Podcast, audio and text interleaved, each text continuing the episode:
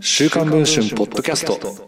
今話題の文春スクープを5分で解説。電子版デスクの村井源がお届けします。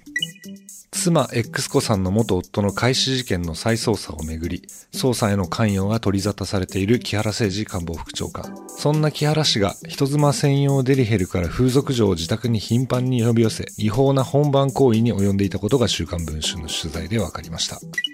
木原氏が利用していたのは、所沢に店を構える人妻専用デリヘルの W。木原氏と W との接点が浮上したのは、X 子さんも重要参考人として取り調べを受けた、元夫の不審死の再捜査の最中のことでした。2018年10月下旬、X 子さんの取り調べが中止になった後、木原夫婦の行動確認を続けていた捜査員たちが、木原氏の自宅マンションに出入りする1台の不審車両に気づいたのです。捜査関係者によると、部屋に木原氏しかいない時に限って車が現れ、4、50代の女性を降ろしていく。一夜明けると、また別の女性が訪れることもあった。これはおかしいということでナンバー紹介をかけたと言います。捜査員が所有者の関係先として判明した連絡先に電話をかけると、電話口の男性はこう告げたと言います。うちはデリヘル業者なんですよ。これって取り締まりなんですか？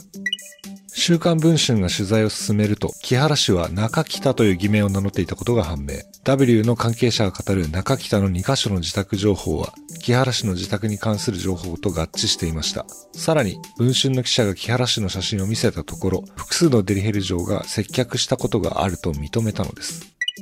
木原氏のこうした振る舞いはただの風俗通いではありません。地元の風俗スカウトマンによると、W はいわゆる基盤店として有名。基盤とはお客さんと本番行為を行うことの言葉で、基盤店とはそういう子が揃っている店のこと。僕たちは女の子が W の面接を受ける際には、そういう店ですと伝えていますと、このスカウトマンは週刊文春の取材に語りました。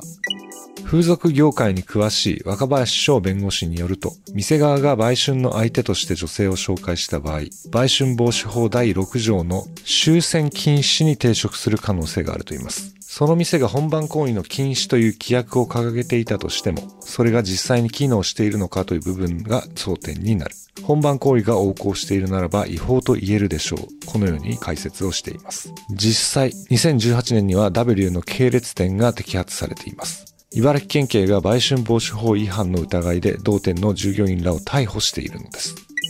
そんな違法店の常連だった木原氏。さらに木原氏自身も違法であるはずの本番行為に及んでいたというのです。現役デリヘル城の F 子さんは新型コロナが流行中だった2021年夏、木原氏を接客した時のことを鮮明に記憶していました。21年の夏は第5波に見舞われていた時期。それにもかかわらず木原氏は世の中コロナ禍なんだけど、俺はエッチを我慢できないからさ、などと言い放っていたと言います。木原氏は一体どのような行為に手を染めていたのでしょうか？この続きは週刊文春の電子版で読むことができます。電子版の会員になっていただければと思いますので、ぜひよろしくお願いいたします。それでは本日のポッドキャストはこの辺りで。